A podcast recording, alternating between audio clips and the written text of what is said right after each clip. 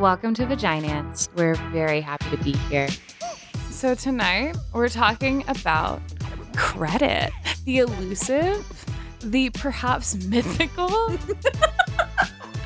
credit. Upsetting in some ways. Confusing, sexually arousing. intentionally fucked credit system in our country. Um, so, anyways, we're discussing credit. We're dispelling myths and we're sharing experiences that we've had with credit, building credit scores, getting out of debt, and how credit scores affect us in a very practical way and how we can approach that from wherever we are starting from. So, join us on this discussion Journey. join us on this journey. It is upsetting. We're going to tell you that right up front. None We of also- us feel good about this. So, thanks for joining us tonight. I'm Becca. Maggie, Taylor. Jules. In the preparation for this, it did make me think there's probably an entire episode on like the state of student loans. Oh my god. Um, Ooh, also, an yeah, entire that's a different episode, on episode, like right? racial and class disparity when it comes to credit. Yes. Jesus. And gender. And gender. Yeah, there's a lot of upsetting things to talk about in relation Okay, to credit. yeah. I'm sorry, what year could we start getting our own credit cards? 1974. 1974. Well, apparently, I read some comments that you could get credit cards before, but either you had to answer a lot of questions that were inappropriate. Right. The Like, the banks were you int- allowed the banks were allowed to deny you access to credit without a male cosigner. So while it technically was not illegal for women to have them, the institutions typically would not give it to you without a man. this is the most that This was like during our parent, like our parents were alive. my this. parents were like getting married. Yeah, At this age. yeah. And It's then my mom couldn't get a fucking credit. This is insanity. And it's crazy that we still think, oh, everything's equal now. Oh yeah, no, but into this day, like people will still argue, what is everyone complaining about? You have all the same rights. You're just you're just not working hard enough. And you're like, Lies. really, really. Like we couldn't even get credit cards to like buy things with. We're not even entitled to an individual bank account until the 60s. I think So read that's if you had the money. right? You couldn't even have a bank account for it. Like literally every woman. every decision had to go through your husband. Yes. but I did read it today that um, women in the year 2020, on average, have a 2% higher APR on their credit cards than men. That is some bullshit. I'm wondering if everyone has something that was like their main takeaway from research this week. I, I say that because in Julie's notes it said most important. But then I was like, oh, I have a most important too. And I put my most important in all caps. And I'm wondering if everyone had a most important. Julie, what was the most important thing that came out of your research? Okay, so the the most important like bottom line thing for me was a lot more like personal and life applicable than a lot of the facts and stuff that that I find really interesting. But it was that debt is super super common and it is not something to be ashamed of at all because there are so many different forces in our society and the way the economy is structured that push you towards debt or put you in these um, decision making situations where really taking on debt like student loans may be the only option. And even if you are a responsible debt user because somebody actually educated you about how debt works and how credit cards work before you started using them, even if you're a responsible user, you can have life circumstances line up and things go wrong. And once you start building up debt, you can really hit a tipping point mm-hmm. where even if you've stopped adding to the debt, it can continue growing Compound at a faster baby. rate. Exactly. Yeah. At a faster rate than you may be able to deal with it. yeah. So it's nothing to be ashamed of. And it is so much better to have honest conversations with your friends and your family about your debt situation because then they're going to not only support you because it can be a long journey to pay it off, but then they also can understand more of what's going on in your head when you're making decisions like, oh, so and so decided to skip brunch again this weekend. Why isn't she coming out to girls' brunch? But if they know, like, oh, you're really working towards a goal of paying off this debt, then then they're going to understand. Or it'll be like, let's do brunch at our house this weekend, you know, and they mm-hmm. can support you through those decisions. And that's a really small one, but a lot of people find themselves in high debt in their 20s and 30s, and that's also when all your friends are having like destination weddings and want you to fly Mhm. across the country. Or if Mhm. you happen to be the woman who's in everyone's bridal party and you're having to buy a new dress twice a year that's Mhm. really expensive and you're dealing with debt and you don't want to break the hearts of your friends, but you haven't told them your situation, Mhm.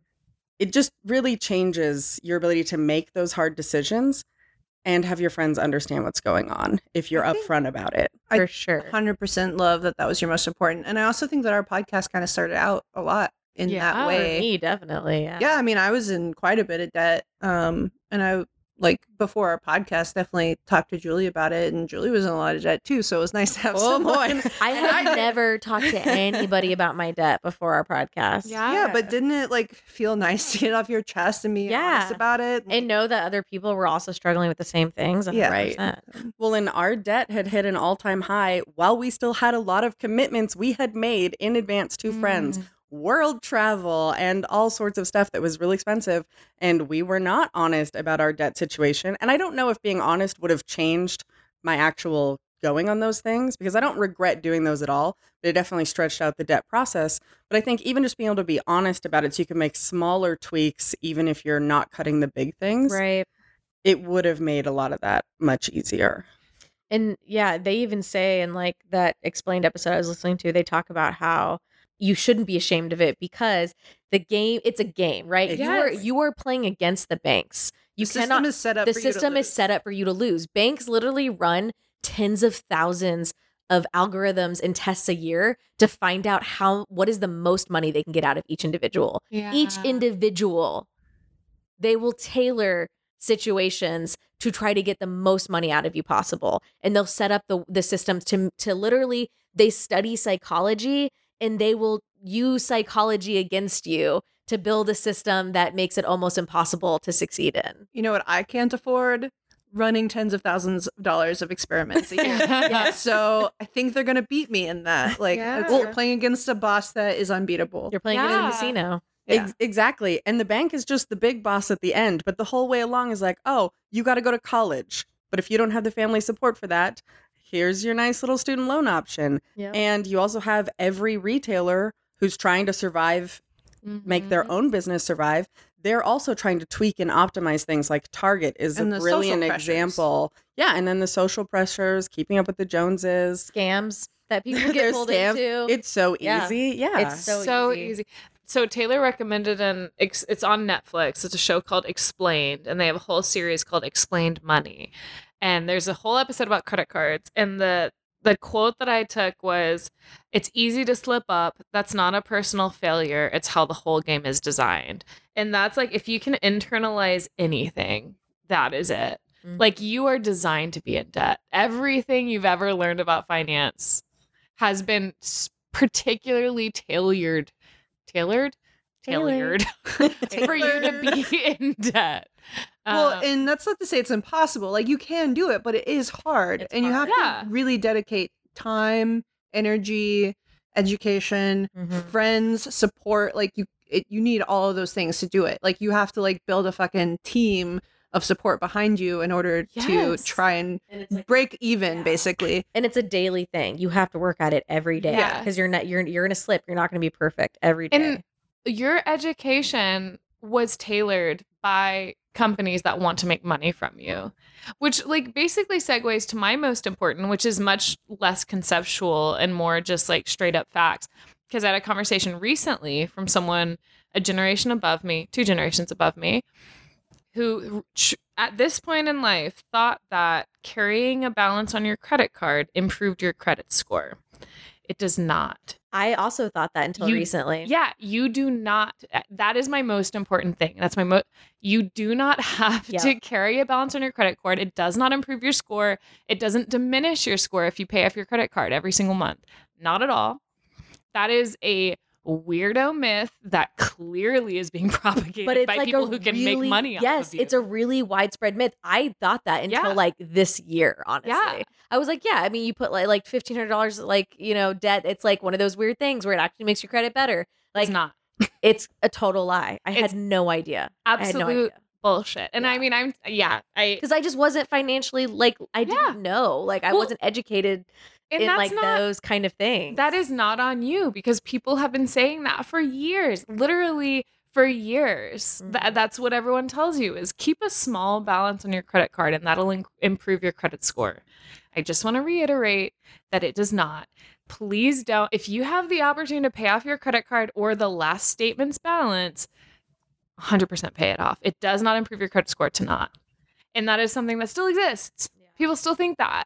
Well, that just Right. goes to show like it is a common myth that like a lot of people believe. It's uh, who, can we guess who propagated this myth? Well, well, not only that, but if you think about the fact that like our access to our own information has gone up so much in the last 10 to 15 years. Like our ability to just log into a website and check your own credit score and not only see the score but have the breakdown where it's like, "Oh, your average age of accounts has a medium impact and your credit utilization has a high impact." Like it's actually mm-hmm. showing you what factors are figuring in. 20 years ago, you didn't have access to that information. It was you just super kinda, like, shooting in the dark. Right. Yes, but Yeah. now that we have access, I think the reason that that myth has sort of been dispelled is because there are enough people who are like credit card hackers Right. who are running all the scenarios and actually testing it in real time and seeing that paying off their balance every month has not better, negatively yeah. impacted their credit score. One thing that I also thought was really interesting was how credit card companies eval- slash banks evaluate you as a credit card owner. Like you either pay off your debt, you're someone who pays off your debt in full every month, or you're someone who constantly is behind.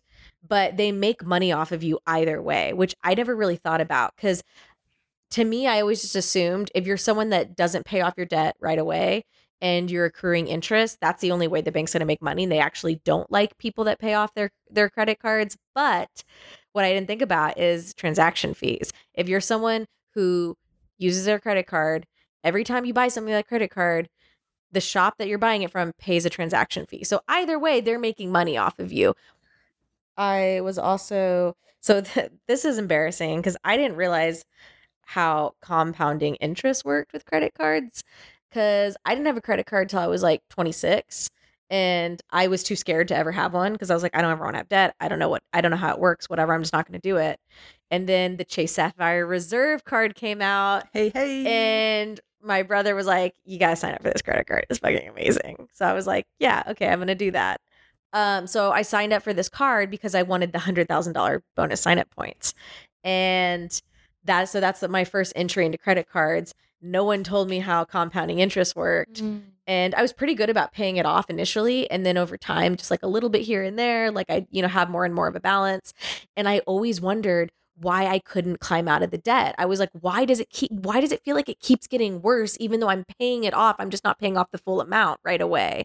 Like I'll pay off say there's like 2000 on the card, I'll pay off 1700. So there's 300 left over. But then every month it just over the years it builds up and builds up and I'm like, how am I not how does it feel like it's getting worse? How am I not like getting out of it when I'm paying I'm not paying off the full amount, but I'm still paying off like a good amount of it Because you're paying interest on because your I'm interest. paying interest on my interest, which I didn't fucking know. Like, how do I not know? How do people not know these things? Because they intentionally keep it from you. That's crazy. So if anyone doesn't know know this or realize this, I might be the only dumbass in the room that doesn't know this, but like when you have a balance on your credit card, say you pay off, you have $500 on it, you pay off 300. The 200 that remains after the bill is due, they charge interest on. But they charge interest on that interest. So say you have $13 on top of the 200 that you're paying on interest the first month. The next month, they're charging you interest on $213. They just keep adding interest onto the interest. So that is why if you feel like you're in fucking credit card debt and you can't get out and you don't know why and you don't know why it just keeps getting bigger, that is why. And like I had no idea for the first like 10 years of having a credit card. Right. Yeah. Not 10 years, but like 5 or 6 years. And the interest rates on credit cards are really high compared to most other types of debt. So I think the average credit card interest rate in the country right now is about 16%, That's what I read. Yeah. which is astronomical. 16% Compounding. compounding, compounding. Yeah. on money borrowed. yeah, that's it's it's really not a good idea to hold credit unless you need to. But also, I think we've been saying a lot of negatives, but having good credit in this country at the least is Mhm. extremely important. Yes. And we should maybe talk about that a little bit. Yeah. It opens up the opportunities to buy more assets like houses and Houses, well, and I think loans. loans. Yeah. Yeah, two two different things here too. Like credit scores and debt potentially being quite different. But debt is definitely a very important tool at our disposal in modern society because it does allow us to pick up those assets and investments or fill in gaps that otherwise might leave us out on the street all of a sudden. So it's a really good tool to have, but I was thinking today that giving us access to debt without teaching us about that tool Mhm. is basically like giving someone a table saw. Table saws are great. They're very useful and they will cut your fingers off very easily. That's a You know? good analogy. Yeah. It's like it's a great Yeah. tool and extremely dangerous and can have long-term consequences. And you know, for it's like giving someone a table saw with zero i- instruction manual. yes, there, and Yes, there's no exactly. instruction manual. and being that. like, I don't know, Or- ask your or friends. who the one figured it instruction out. manual you have is in fucking Chinese and it's 50 pages long. and You'll it's written- figure it out. it's Or you written have a by friend the- with one finger left who's like, oh, let me In tell you about eight- table in saws. eight font, 8.0 font. No, oh, it's or like it's it's a manual written by a lawyer That's on how to use a table saw. Well, I was gonna say it's written by the medical lobby who makes money off of you chopping your fingers. Oh, off. that's better. That's even It's like saying- yeah. Oh yeah, use the table saw. Don't be careful. It's inherent. You'll figure it out. it's totally fine. Anyways, just call nine one one if you if something happens. It's not a big deal. That's what it's. I mean, we'll seriously, be though. waiting. yeah, it is. It is. But like right. I definitely understand like your trajectory a little bit, Becca, because you just like you said, were like cash is not trash for mm-hmm. a long time because do like getting into debt is very scary and no one fucking tells you how to do it responsibly. Yeah. So- and four in 10 Americans are in debt right now. Mhm. Four in 10. That is almost half the country Mhm. that holds credit card debt. Honestly, it's amazing it's not more. Yeah. But And I, I think on the other side, like back to Maggie's point about how credit can really be important, um, some of those people who are not in debt, it's because they are lower income or they're not deemed credit worthy. So it's not that they're doing great, right. it's that they are being judged so harshly they don't even have access to I also think that Yeah. includes minors. Like, I think it's like oh. everybody. and Tiny Good babies. point. Tiny babies. No, no, no, credit cards for babies. Let's change Hey, that immediately. If Oh, the you- baby, I wouldn't be surprised, you know, honestly. you know who needs a table saw? Babies. Babies. seriously, That's what I think about student loan debt. Can we title this episode "You Know Who Needs a Table Saw"? Babies. little tiny babies. Well, and me and Becca were literally just talking earlier today about how insane it is that they don't tell you these things. Like they don't teach us. This is not part of our education. This is not part of our curriculum. Even though it is literally built into the fabric of our country, the banking system and the debt system and the credit system, and they don't teach us. They don't teach you anything about it in high school or any at any point in your public education. No, education. even when you are signing on the dotted line for student loans that can be in excess of six figures, no one is there checking to make sure you understand how interest works for that particular loan. and you're barely Um, 18. Which Exactly. brings me to my next point. I j- okay, literally up until 2 hours ago, I thought if you deferred your student loans, Mhm. that meant you didn't gain interest I just- on what I just cringed paid. for you, Becca. Have you done this? Okay, I okay. So first off, yes. Second off, I have blacked out the first few years of paying off student loans. I think okay, they made it so unclear. I am 32 years old. Luckily, I've paid off all my student loans at this point, so water is under the bridge. But I genuinely thought that those years when I was working for a nonprofit or working for the Texas government when I was paying one when I was getting paid $1,000 a month, that my loans were deferred and that it was just a little pause button until I was able to afford paying them. I didn't realize that I was actually paying interest. You were accruing interest that entire time. I was Yeah. accruing and Literally, what does the word deferred mean? If it means you don't have It to only pay, yeah, you you defer have to the pay it right now, but you still are gonna owe. we Right. won't charge you a fee for paying on a in addition to your interest, but you are You are accruing Yeah. interest. It's That basically like insanity. we're not going to charge you a late fee. yeah, exactly. But we're gonna keep racking it up in the meantime. So I, I ran no some idea. calculations today.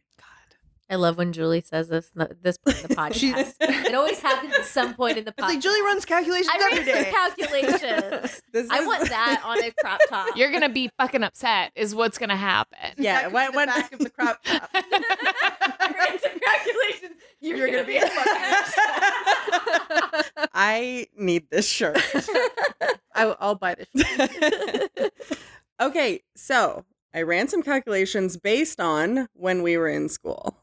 So the interest rates when we all started college were almost 7% on student loans.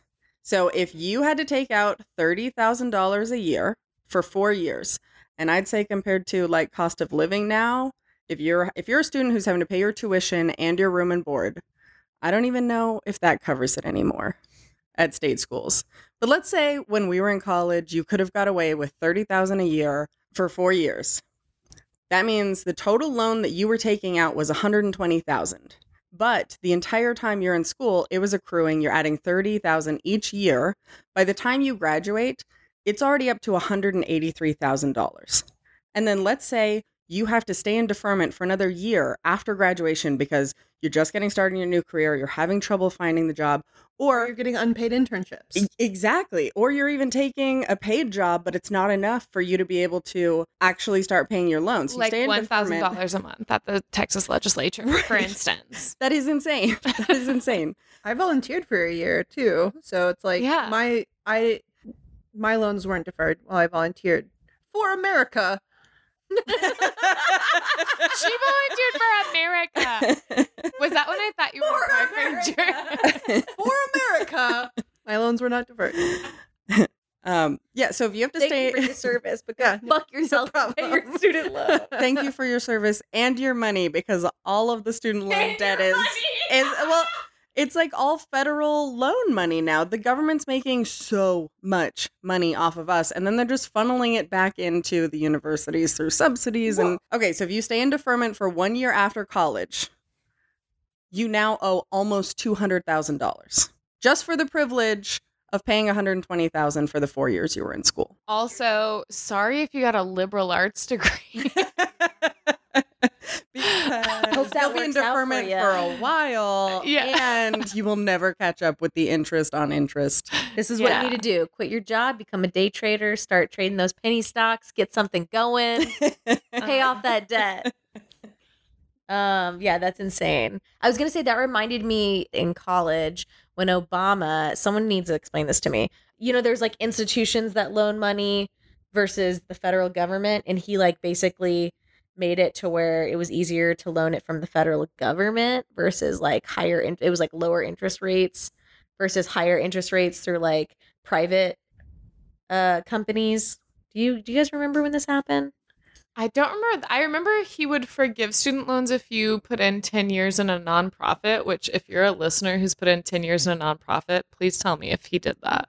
Okay, so this is a program, and of the people who have tried to actually get their loans forgiven, it's like 2%. Yeah, they actually yeah. forgive. another Planet Money episode about that specifically. You will Really? cry. The, You will cry the for failure rate of people actually succeeding in getting their loans forgived way higher than people succeeding. Um, well, also as is someone who was in nonprofits for like six years, the idea of surviving nonprofits for 10 years Well it's that's pretty part of shocking. the and then at the end like, of it, then being like, "Oh, by the way, you owe us three hundred thousand dollars." that's part of it is that some of them are like, I wouldn't have stuck it out that long. It was really hard and challenging and like emotion took an emotional toll on me, but I did it for this reason and then that didn't pay out. Right. And And, like, I, I could have got a higher is so paying job. up. I could have got a higher paying job and started paying my debt back, but I took the lower paying nonprofit job and I stuck it out for 10 years and my loans quadrupled in that time. Yeah. I could be wrong about this, but I think that there is, ironically, a nonprofit that was made to help those people. Oh, no. I want to be the person that works at that I could be just making that up because it is such a dark thing to think, but like, God, that's I, so. part of me fucked thinks that might be true. even if we're if we give the benefit of the doubt to people who initiate some of these programs I think humans.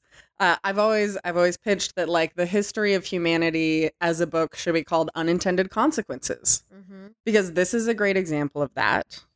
And another unintended consequence was like when credit scores became a thing, it was intended to create one system that um, they could look at to rate credit worthiness. Because before, banks just did it however they felt. So typically, like a handsome white man who's got his head on his shoulders. Let me give you some money. yeah, you're a family man with a job and you're white, we'll give you money. But you're a woman or you're a person of color, we're not giving you money. So And you're not exaggerating. That's literally what they That did. is literally what they did. So they came up with like the credit score system. And unfortunately, that is now, it it didn't change necessarily the outcomes. It just has now programmed them into the credit score system. yeah. Okay, actually, let me. Look, can I take a couple steps back? Yes. Can we all zoom back to the first time we got a credit card? Can you? We'll start with Julie. Can you ex- talk? Just talk us through the experience of your first credit card, why you decided to get it, and the experience of getting it. I have no memory of this. Wow, Julie actually blacked out for five years. applied for like 18 credit cards. well, we literally have a spread. Like, luckily, we are through like the credit card debt payoff. We have no high interest bearing debt at this point, but we literally would have a spreadsheet with all of the credit cards, business and personal, and there were many, and the interest rate and the balance every month as we were like chipping through them. That way, we could also prioritize paying off the highest interest rate ones first Right. but I have no idea my first credit card. Like maybe it was through the normal bank associated with my regular bank account so that if I had an overage charge or something, instead of charging me an overdraft fee, it would just add that to my credit card So was your- balance or something. Was your first credit card prior to being married, or Oh yeah. So I only have one credit card. I had a debit card for a long time. This circles back to Becca's fear of spending money and therefore having credit. Um, but I remember very distinctly, I was planning a trip to LA to visit Taylor when she lived in LA. And she was like, You need to put this on a credit card so that you can earn points. And I was like, mm, I don't know. but she convinced me. So I bought I bought a credit I got a credit card. Oh my god, I didn't know I was the one that convinced You were the con- that. yeah. Well, Holy it's shit. funny because at the same time when I was visiting you in LA, I was also reconnecting with the Velkies for the first time post college. um, where so we knew each other in high school, and then in college we met up once to smoke hookah on the porch of that place. That's the hookah place on the drag. Casbah. Casbah, where they Casbah? taught me to smoke hookah with bubbles, which I still do to this day because it's a lot of fun.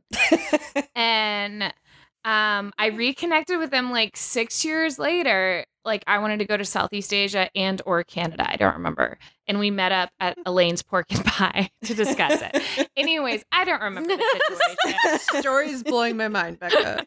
So I was planning to visit Taylor in LA. She told me to get a travel credit card. At the same time, I was I met up with the Velkies to discuss, I think, Southeast Asia, and they were like, "You need a travel credit card." So the, this, I decided to get a credit card. I don't Three remember. tiny devils all appeared on Becca's shoulders Yeah. at the same time. Stop hoarding your cash and get a credit. And that must have been right after I got my credit card because that was the first card I got was a travel card. It must have been. And I had just gotten it when I was in LA. Yeah. So, So, I was probably like, yeah, on that credit card, 100,000 point high, and was like, yeah, credit card. yeah. So mine was definitely a lower, lower risk cr- card than that, and I still have it. I've had one credit card my entire life, um, Which and I card is it? it's Capital One Venture Card. Okay.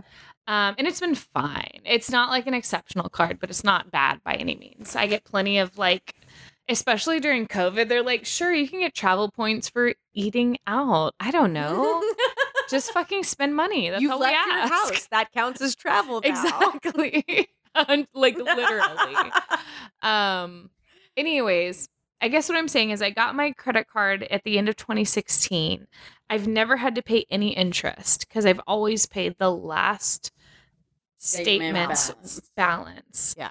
Um and that is something that they don't tell you and I only did out of fear um not out of knowledge. There was nothing like understood about that Yeah. choice. It was sti- instinctively out of fear. Um So I think that a lot of people pay their minimum, assuming that that's going to save them from additional fees. And all that saves you is from your late fees. It doesn't save you Yeah. from the interest that you accrue. I didn't know that for years. Yeah. I would pay. I, I would pay more than my minimum. I'd be like, I'm doing good. I'm paying like 500 bucks off of this right. 2000 bill, and like thinking that oh, I was paying way above my minimum. I'm not going to get charged a, um, a late fee, and I didn't because I thought they just made their money off late fees. I had no idea I was getting charged interest on all of that, Yes. and then compounded interest. No idea. So I, when I was writing the notes up for today's episode, I was like, I wonder what everyone's APR is because I didn't know my own APR, and it took a lot of intentional mm-hmm, digging to mm-hmm. figure out what my APR. Was. I had was. to email my co- my credit card company to ask them what my APR was because it's nowhere on my There was you nowhere. it's listed nowhere. the faintest font, and I had to click around to find my APR. My APR is twenty two percent, which is a wow. really Whoa. high Wow. APR. And you have good credit. I have exceptional credit, and my APR is 22%. I've, due, again, due to fear, not knowledge, I've never paid interest on my credit card um, because I've paid the entirety of the past month's balance. But if I had unknowingly just skipped a month, I would have been paying 22% APR. Um, that is insane. So credit cards can also put a little statement in their whatever clause that if you miss one payment, your APR jumps. 100%. So you could have 16% APR, miss one payment for the rest of the time you hold that credit card. Now you're at like 28%. So you miss one payment, it like the terms change. Wow. I need is to, I should like bullshit. I should go and find all my APRs again because Yes. yeah, they make it so hard to find. And not just that, you know those so there's certain cards when you sign up, it'll be like 0% interest for 18 months, right? yeah. Yeah. So you can put, you know, you can transfer a balance that you owe to that and you won't be paying anything on it for 18 months. I did that when I when we first started this podcast and I've mentioned it. I did that with like I think $3,000. I was like, okay, let's just get this off of my balance so I'm not paying interest on it, put it on a 0% interest even though they charge you a fee of like 2% or whatever. So I had to pay like $400. It's still cheaper than the Then interest I would 22%. then 22%. interest, yeah. I'm still paying less by paying that fee than I would have in interest. All that to say, uh, when we started this podcast, I decided to uh, figure out when that 18 months was up because I was like, I know it's been like about a year. I don't really know exactly when. So I went online and I signed into the account and I could not find mm-hmm. anywhere on the website. I spent an hour Yeah. looking. An hour. They don't want They you to know. They don't call want you to remember. I had to call them Yeah. because there's literally nowhere listed on that website when my 18 months is up. Right. Anywhere. Yeah. So like when you sign up for these cards, it sounds like a great deal, but then they are banking on the fact that you're not going to remember 18 months from now Right. that that exact day the 15th of whatever is when you, when you're going to have to start paying that APR. So I after that when I called them and they told me the exact date, I calculated out how much I owed and how much I'd have to pay every single month to pay it off and I auto draft it now from my bank account Brilliant. to pay it off every month. Brilliant. So it's like it's like it's not cheap either. It's like 300 and something dollars every month, which I would never think to pay otherwise. Good thing you checked now and not like three months out. When I'm you're like, oh, a thousand dollars a month for the next three months. Yeah. So and it's Um, I'm I like cannot wait for the day that that balance is gone because that's going to be three hundred dollars that I don't have to pay anymore that that can go towards like medical expenses or other credit cards or whatever else. But Right. yeah, it's it was like insane that Mhm. I had to go the amount of effort I had to put in to find out what I needed to pay them every month to pay them off on time. Yeah. It was crazy. And once I'm done paying that that credit card off, I'm cutting up that credit card and throwing it in the trash. Like I'll keep the bank account open. And why why are you keeping that credit account open? I'm ke- I'm keeping it open because as we've learned, um closing out accounts aff- negatively affects your credit. which is the most Which is bullshit insane. That is- You could try to be responsible and say, "Okay, I paid off this credit card. I don't need it. I have another credit card. I'm just going to limit myself to one or two credit cards." And that will negatively affect you and your credit. Yeah. Yeah. So it, Because it you have to you have to have credit to build credit. Well, it affects your credit score primarily in two ways. First of all, it lowers the amount of credit available to you. Mhm. So your credit utilization percentage will go up because if if all of your credit cards put together was a 10 grand allowance Mhm. and you had $3,000 in actual debt on them, then you're at that 30% utilization rate. But if you go ahead and shut down a $5,000 credit card because it's all paid off, all of a sudden you have $3,000 out Right. of $5,000. So you're at a 60% credit utilization rate, That which is going to affect your credit badly. The other aspect that it affects is the age of credit history. So what they do is they take all of your credit accounts available to you and they add they average how many years you've had those accounts open and they want you to have a really long credit history. So if you shut down one of your accounts that's your older accounts, all of a sudden your credit history age is a lot less. Yeah. So they're like, "Oh, historically um, you you just really haven't been a credit user as long as we'd like to see." Which is bullshit because I'm sorry, there's definitely a paper trail showing that I had a credit card that I closed. Yes. Like, Yes. it's bullshit. They And could be smarter. what sucks is that I hate the idea of having an open account somewhere in the world that Mhm. I'm not like actively using or tracking. Because what if I get fucking like, what if someone steals my identity and now they have this like credit card that they can use in my name? You know, it's just some shit like that like drives me insane. Where I'm like, I really hate it's like digital clutter and I fucking hate digital clutter and I just want it all to be gone and just have like these three things that I use. But I know that that's going to fuck me over if I do that. So it's like I've done it with another credit card that I I never use anymore. I opened it to pay for something specifically. I chopped it up and I threw it in the trash and it's still like that account is still up out there. Right, I but it's something use it. you're responsible for sort of tracking and making sure nothing happens to. So, a couple strategies for this is if you actually can look at your accounts and figure out which ones you've had open the longest and then prioritize paying off your younger accounts because if you close those then it's not going to affect your oh, age poorly. Yeah. And then also, before you start closing things, if you've paid it off and you have your credit utilization at a good point and your credit score looks good, call the credit card that you want to keep and ask them to raise your limit.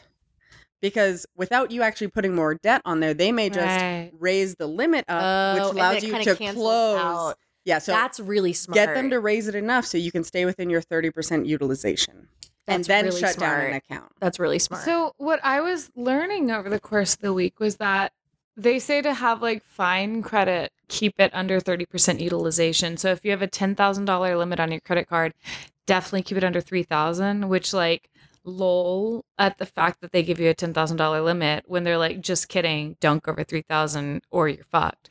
But really they're like to have great credit, you have to keep it under $15,000 $1,500. Um which I thought was really interesting and like really fucked up. The system truly is Mhm. designed to encourage you to spend more and to fuck up your own credit so that you have to pay more to buy more. It's all fucked up. If you have the opportunity to pay off every month, do it. If you have the opportunity to keep it under 15% utilization, you got to do it to remind us what utilization is again, just so. So like if you when you look at your credit card statement it says you have x amount available to you. But I think mine is 10,000. Um you want to keep it under $1500 a month ideally of what you owe, of what you of what you're putting. on So there, like yeah. recently my credit card statement went down my credit score went down 14 points I think a couple weeks ago because usually I keep my credit card balances around $1500 every month that I pay off and it jumped to 1900 because I think we bought some flights or something um and that dropped my credit score 14 points which when you're looking to qualify for a loan for a house makes a really big difference Mhm. and it's just shit that you're not told about. None of this is told to you. And also, $1,900 out of a $10,000 limit is not that much, especially when you pay it off every balance.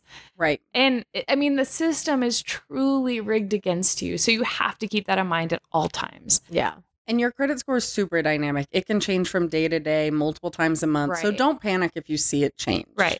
For us, and obviously some of us are came into this podcast group in different area, like different points along our timeline of financial development. But it really helped knowing that there were other people who were just trying to figure out their way along. Mhm. And I think Mhm. that's the whole point we put at the start of this podcast of like, if you need encouragement to know that you're not, like, even if you're at like absolute square zero, like we've all been there, obviously. We, I've been in, we've been in negative squares. We've been Mm, way, Been in the negative squares. negative. way, way. just check just check my bank accounts. right. There's like nothing shameful at whatever Yeah. square you're at, and we're there with you.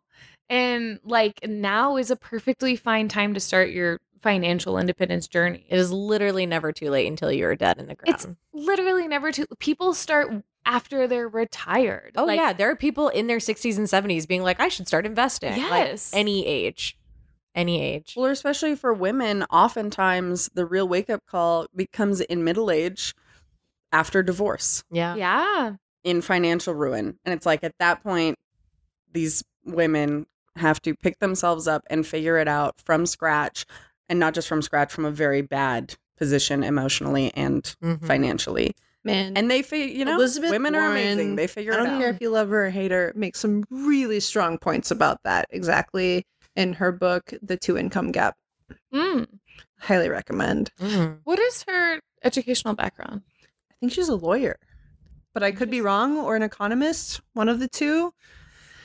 Um, Most but yeah, politicians she- are she- lawyers. Yeah, she talks Mhm. about how um, in divorces, in particular, women often end up worse than men, and how that has impacted like American, the American economy, and how like even education is influenced by that, which is crazy. Mhm. There's like such a domino effect of things that I hadn't thought about before. Mhm. So I don't know. I think it's an important book to read. It is very political, um, depending on your point of view. I still recommend the book. Just don't read the book with rose glasses on. Like I like Yeah. Elizabeth Warren, but I think, as Becca mentioned earlier, with any politician, you need to listen to it with a grain of salt. So, like, I agree with most of what she's saying, but some of it is very extreme. But some of the points in that book are worth hearing. Mm-hmm. Yeah. It sounds like she's probably making a political argument for some of the initiatives she wants to push through. Even if you disagree with the way she wants to treat the symptoms, That her doesn't- yeah. breakdown of the symptoms in the Right. situation right now are still probably valid. Yes. Yeah. I perfect way to say it, Julie. Thank you. Um, but a lot of it is about how women are affected a lot differently than men, especially in divorce situations. Which I think is a very valid point because divorce is a very prominent thing in American culture. Yeah. Uh, if Very much. only I wish that it just wasn't legal. That we just Marriage? couldn't divorce. It'd be so nice if we could go back Right. to where women couldn't leave their husbands Yeah. no matter what. I'm Get just rid of being a- tired. Actually, I don't even want to be able to open up a credit card without my husband's approval. I'm tired of Take it all female away. autonomy. Yeah. Okay, call me old fashioned. I don't want it. I don't want to. I don't want it. No, thank you. I want to call you modern fashion. No, thank you. Um, okay. I will. Oh, oh, what? I was just gonna say one more thing about the the uh, what we've kind of been talking about with like per, you know basically like personal responsibility versus like education and stuff like that. I when I'm looking at my relationship with money over the years and throughout my life, to me, money was something I never fully understood, uh, and I feel like I had pieces of the puzzle you know like little things like my brother would like be like hey you should open up a credit card. This is how credit cards work or whatever well he didn't even explain how they work. Hey you should open up a credit card so you can get the benefits whatever. Or my dad mentioning the stock market to be, but never actually like being like hey this is a way that like real people make money and like i never had the full picture which i think was part of the problem is like i understood like little things like oh credit cards can help you if you do it right. Oh, the stock market can help you if you know anything about the stock market. I had little bits of information, but there was never a full picture for me. And I feel like maybe a lot of other people feel that way too about anything to do with making money and finances and credit and stock market and everything. It's like this huge umbrella of things and knowledge that you have to basically make your life career trying to understand and it can be very scary and overwhelming and you don't always you're always scared of getting scammed you're always scared of losing money and i get it That's what I wanted to. You're right, though. Yeah. It is a lot. It is a full time job. Yeah. Yeah, over the course of your life, you're like handed all these little tools, but very rarely does the person handing it off to you sit down and say, This is what this is. This is how it works. Mhm. This is what's good about it. And this is what's bad about it. Yeah. No one does that. No. And here we are, at Vagina Ants, Hello. being Hey, those hey, people hey, for hey. our five listeners. we Oh. love you. Thank you, all of our friends who listen. okay, so I did want to break down the two most important ways you can quickly improve your credit score. oh, great idea. Number one, pay your bills on time. Because even like your utility bill, if you miss a payment on that and it goes Mhm. late, that can affect your credit score. So any of your recurring bills and your minimums, make sure that you are paying those on time. Yeah. Number one most important thing. And then figure out your credit utilization rate. You can check your your credit score. Sometimes they have a breakdown depending on how you're accessing it, or even if you use a service like Credit Karma to sort of keep an eye on it, it'll tell you your credit utilization and then start chipping away at your credit card debt and get it under that 30% mark. If you do those two things, you will see a dramatic increase. Within months, it Oh, yes. Yeah, Yeah. like pretty quickly. Yeah, basically within weeks of getting it under that 30. And Julie, tell us why we should care. Why should we want good credit? So, you should definitely want good credit, even if you do not plan to be taking out mortgages, loans, or credit cards. Even if you don't plan to use credit, your credit score can be used by landlords and employers to judge you. So, you might be trying to go get a job, and your employer can pull your credit score and judge you based on that and say, oh, well, this person doesn't pay their bills on time every month, so they're probably not going to be a good employee even if it has nothing to do with your job. Like you might not work in finance, but they may judge you based So that'll affect the kind of job you can get and how much it's going to pay you. Exactly. And then also when it comes to um, landlords, you can be going to try to rent a house or an apartment, and the landlord may choose to not rent to you because you have poor credit, and that means that you're at risk of not paying your rent every month, or they can demand an excessively high upfront deposit to compensate for the risk that they're taking on based on your credit score, even if you're not a credit card user. So you definitely want to build up some credit and keep an eye on that score and have a good score. And I'm going to go ahead and guess that that affects where you can live and the quality of your life if you're living in maybe not a great area because you can't afford a better apartment. Mm-hmm. So it can literally affect your life in every way. Yes. You know what I think is weird bullshit? That your FICO score can be between 300 and 850. It's a really weird range. It's a weird range, and 650 to 850 is like a reasonable number. And then 300 to 650 is red zone. Like you're not considered for anything. It's like someone telling you that the people they'll date, they rank between a three and an eight, and they'll only consider 6.5 out of an eight. And you're like, why do you even rank them to the three then? What what ranking system is this? Uh, Yeah. Uh, so I remember something that I wanted to bring up, which I thought was really interesting, and I wish I could find the original tweet, but it was definitely a tweet that I read a couple months ago that was about this woman who her brother-in-law, I believe, was in jail. Don't know the reason why, but it was um, what can you do for your family members who are incarcerated? And she put her utility bills in his name and added him as a like authorized user on her credit card so that when she, he got out of jail his credit score was good enough that he could build his life on his own. Well, I will try harder to find the original tweet because I know it linked to an article that was like other things you can do to help Mhm. your incarcerated family members, which I think is important things to be educated about. Um, I personally have had friends incarcerated and had no fucking clue what to do about it.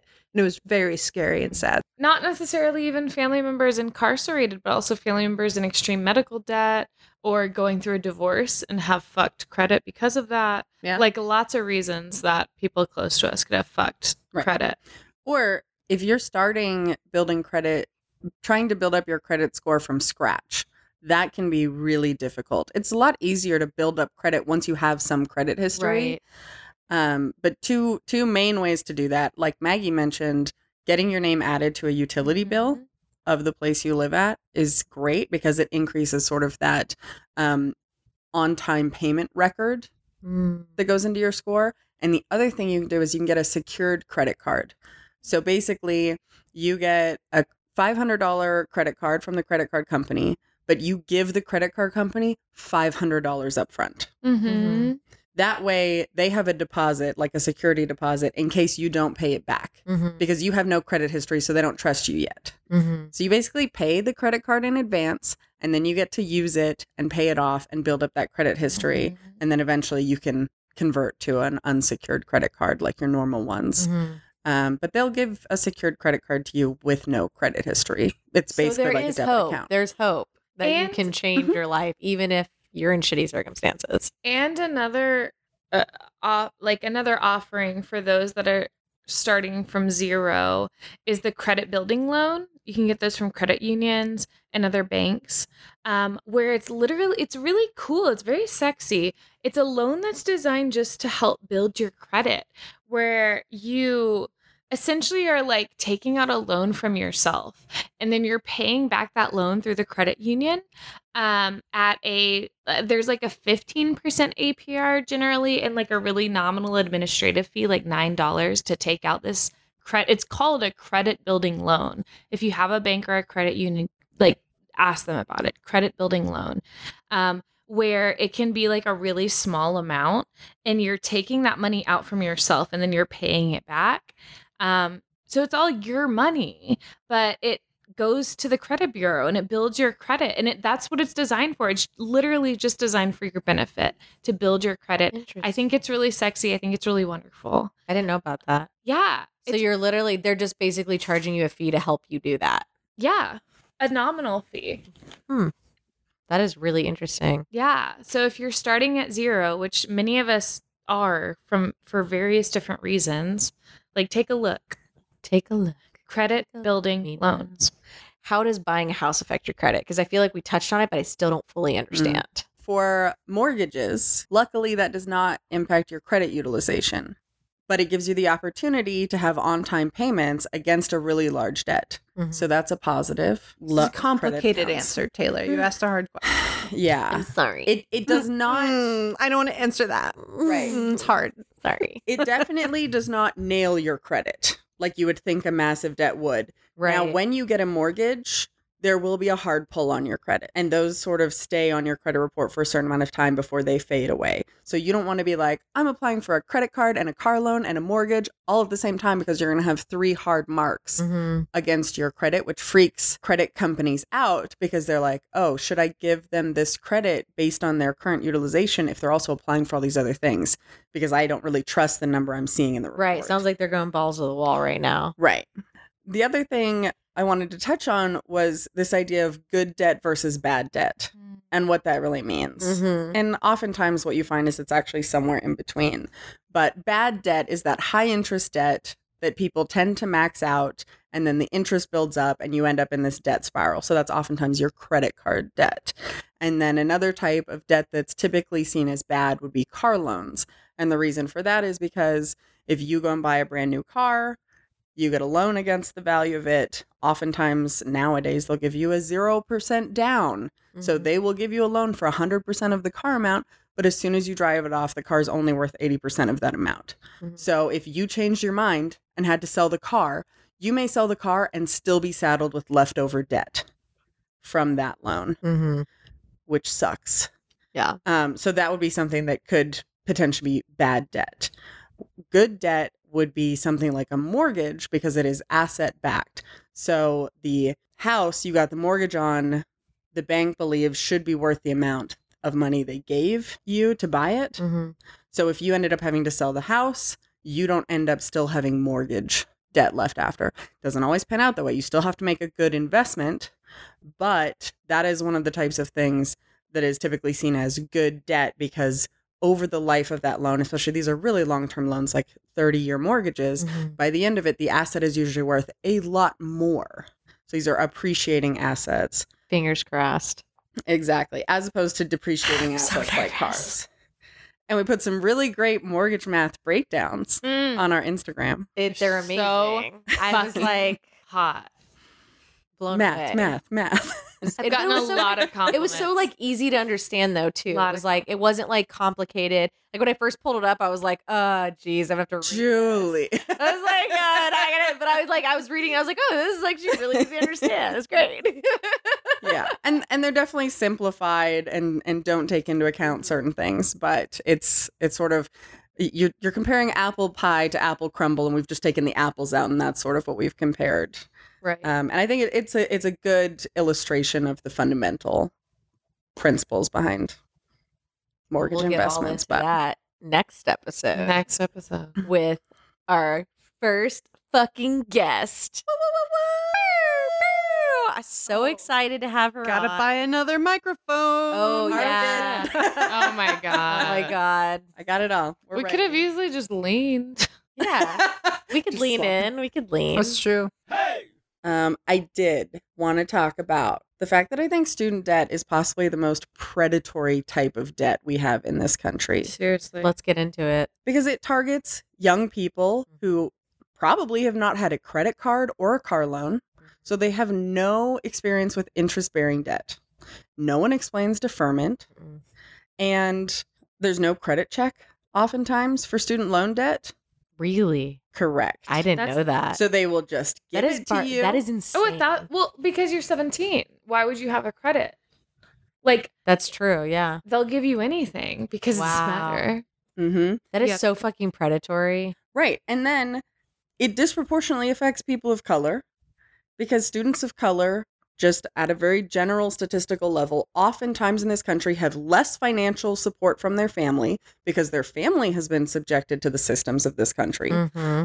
But college is a requirement if you want to change your status in our society. Mm-hmm. So college is not optional. You have to go, but you don't have anyone else contributing money to support you. So you have to take out more student loan debt. And at the end of the day, you're going to get paid less than people with the same degree. It's so fucked up. It is crazy. So you are saddled with more debt. They typically charge you a higher interest rate, and you're going to get paid less at the end of the day, especially if you are oh, a but woman no, of Julie, color. the the game isn't rigged at all. It's just all about working Yeah. hard, totally. and you just didn't work as hard as everybody else. Yeah. such fucking bullshit. statistic that blew my mind was that black graduates have a higher default rate meaning that they their loan went into default this is Mhm. very bad than white dropouts They had more access to resources to pay Mhm. for it as Mhm. fucking dropouts yes than people who actually had jobs and were like trying to pay off their debts. right or That is- had completed their college degree. Right. That is fucking crazy. it makes me so Uh, makes me so crazy so upsetting. oh and there's no bankruptcy protection on student loans Mm. So you can get in crazy amounts of credit card debt or mortgage debt and get yourself in a bad financial position out of decisions you made, but you have bankruptcy protection, which allows you to wipe that debt out and start from scratch. But student loans will follow you to the grave. They do not get wiped out by bankruptcy. You were 17 years old when you decided to go to college. And no one tells you, hey, by the way, this is what's going to happen financially to you. By the way, if you do have student loans that you are struggling with, call your loan provider and ask them about income based repayment because this might be an option where basically they scale the amount you have to pay every month to your income. oh, so that's if really nice. yeah, if you have just started your career or your career changed because COVID happened and maybe you had to make a career change and your income dropped, they can potentially adjust the amount you have to owe every month to your income, which can allow you to catch up or stay on top of it. This is a better option than going into default. hmm It's not the right decision for everyone. Ideally, just crush your student loans as fast as you possibly can, pay way more than the minimums. But know that there are some other options out there if you need them, and the loan provider is not going to be forthcoming and telling you that that's an option. I have a question. So I've seen um, a lot on Instagram. I follow a lot of like, especially female financial Instagram accounts. And a lot of them are advocating hey, during COVID, your student loans were deferred.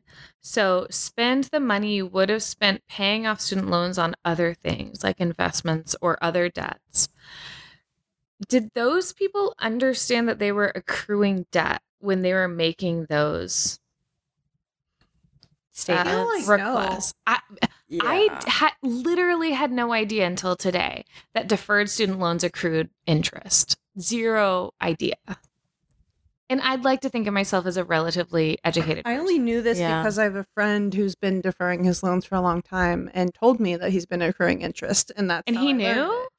No, he like looked at his statement and was like, "Shit, I owe a fuck ton more money than I thought I did," and like figured it out that way, and then like told me about it, and I was like, "Oh shit, That's uh, fucking that's crazy. fucking crazy, man." Well, I just think it's really fucked up that like they're like, "Hey guys, we know COVID's been a big burden on everyone. Go ahead and defer your student loans until That's so X fucked up. date." But deferment doesn't mean anything except you're just accruing interest. Right. And it sounds personally to me, having fought our way out of a lot of debt and being in a position to invest now, there is no way I would ever recommend to someone to hold off on paying their debt and instead make investments because that debt holds you back way more. It tends to be at a much higher interest rate, Right. especially with the compounding interest. And you've we've talked about this too before. yeah, I am a big advocate of focus on your debt 1st Mhm. It's a little bit different if you're looking at like housing debt.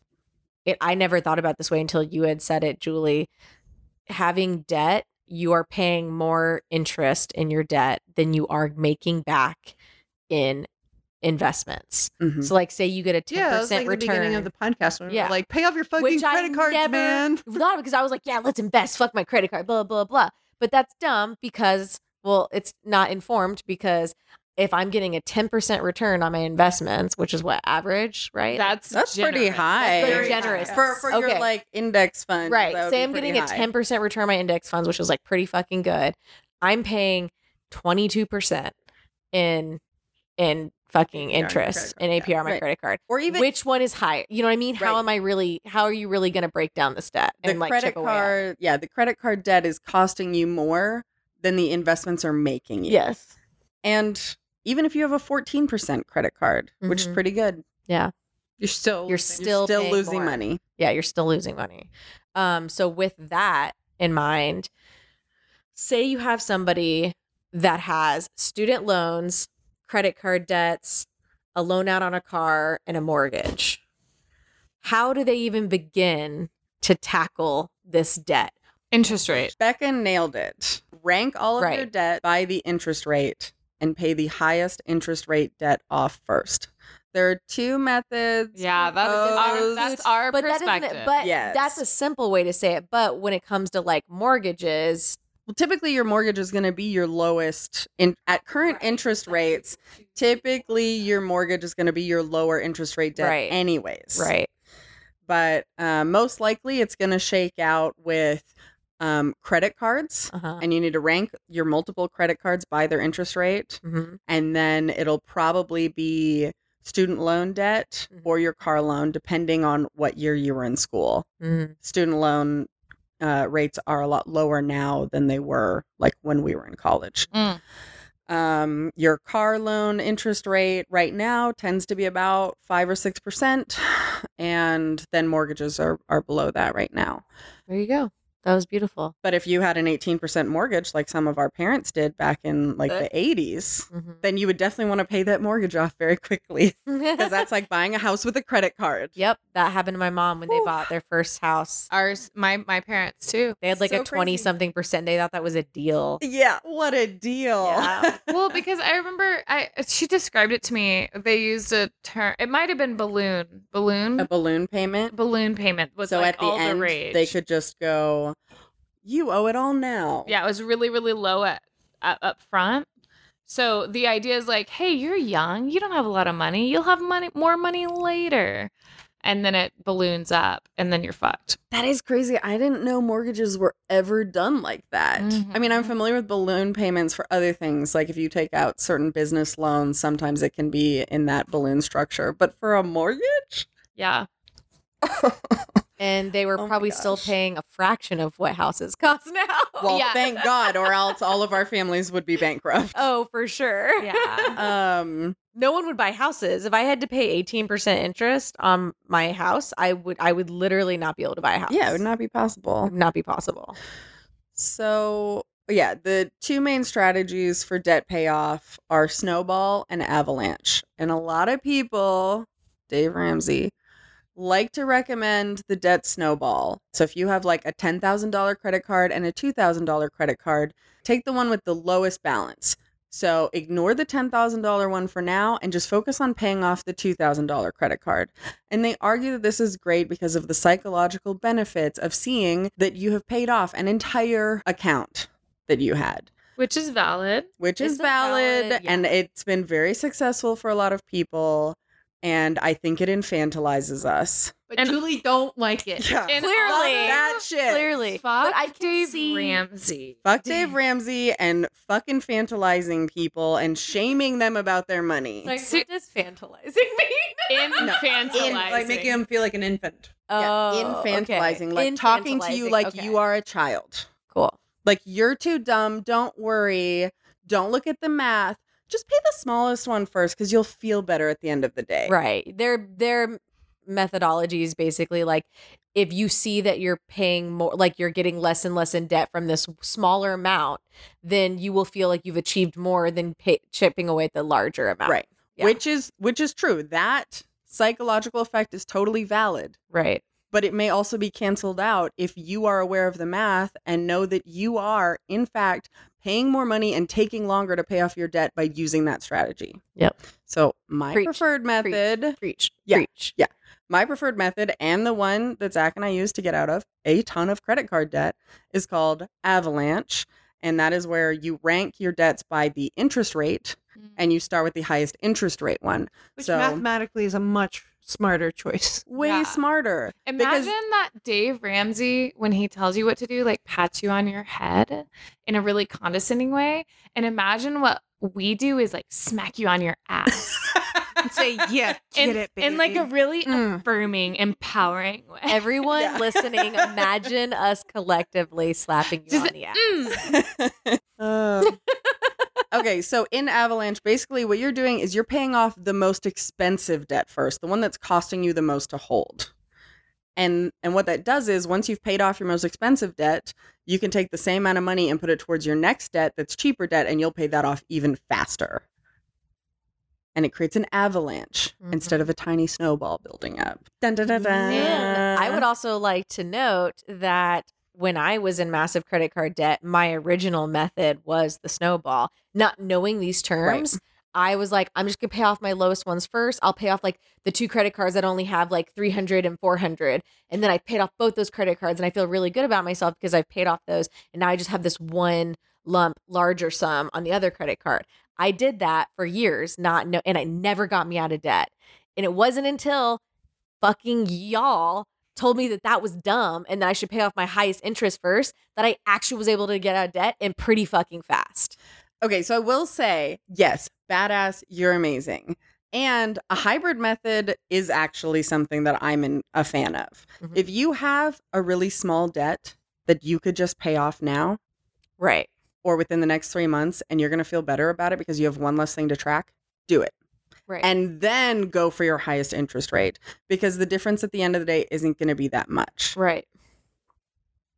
But when it comes to chipping away at like twenty thousand dollars, Right. Well, if you feel good over here. I actually literally before right before we got like I came to record, I paid off like two grand on my highest in, paying credit, my highest interest credit card. fuck yeah. Because I was like, I watched that episode of Explained. I was like, I gotta get my credit card debt down.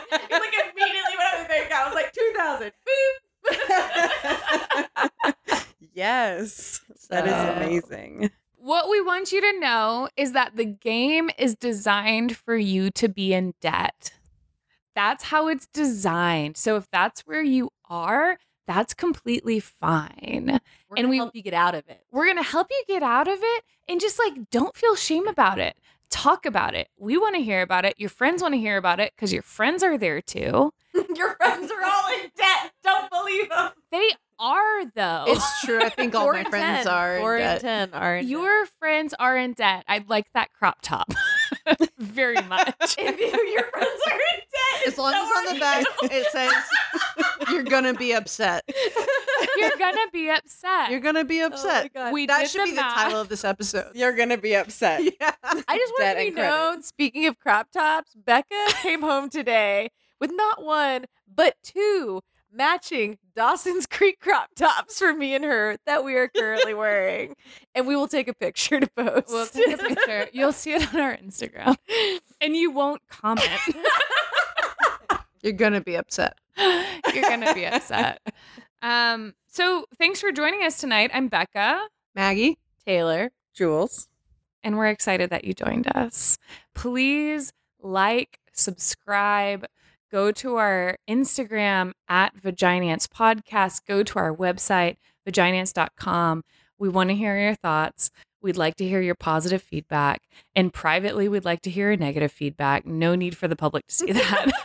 Tell us your APRs. You know, get let's get sexy. um, but really, tell us if you knew your APR but, and like didn't have to look it up. Yeah, don't look it up. Take a guess at what your APR. And then see if that's true. That's how we should start games. Like who has the highest APR? If, if you're the Go closest. Wait, did I win? wait. If you guess Maggie's APR correctly, you get one crop top that on the front says Julie made a spreadsheet, and on the back says you're gonna be upset. I ran the numbers. I ran the. I ran the number, numbers. ran You're gonna be upset. Wait, is there is there like a good financial like board game that's fun? Monopoly. oh. Oh right. Monopoly was created as a satire. Really? Well, it was a it was a teaching mechanism to teach how terrible capitalism is. How Nuh-uh. bad having Yes. a monopoly is. How horrible it is. Is that why they called him Mr. Moneybags? Yeah. Oh, and that it makes a capitalist success. and then it became hugely successful. But the whole point of the game Monopoly was to show how bad owning monopolies is for cap for like other businesses. and yeah. also created by a woman and stolen by a man. Correct? other Very interesting capitalist. Monopoly facts because I know them. Um, Monopoly was really popular during I think World War One, and as like uh, care packages to the troops, they would send Monopoly boards on basically bandanas, and on the backside was like maps for the areas that they were in, so that prisoners could escape.